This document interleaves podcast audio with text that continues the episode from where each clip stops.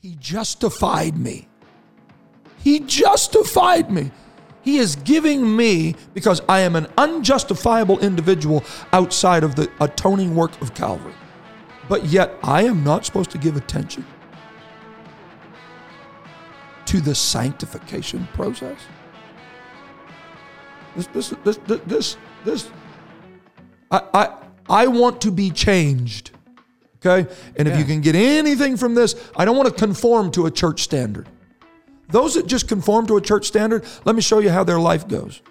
On Sunday, they look this way. On Monday, they look this way. On Sunday, they look this way. On Tuesday, they look this way.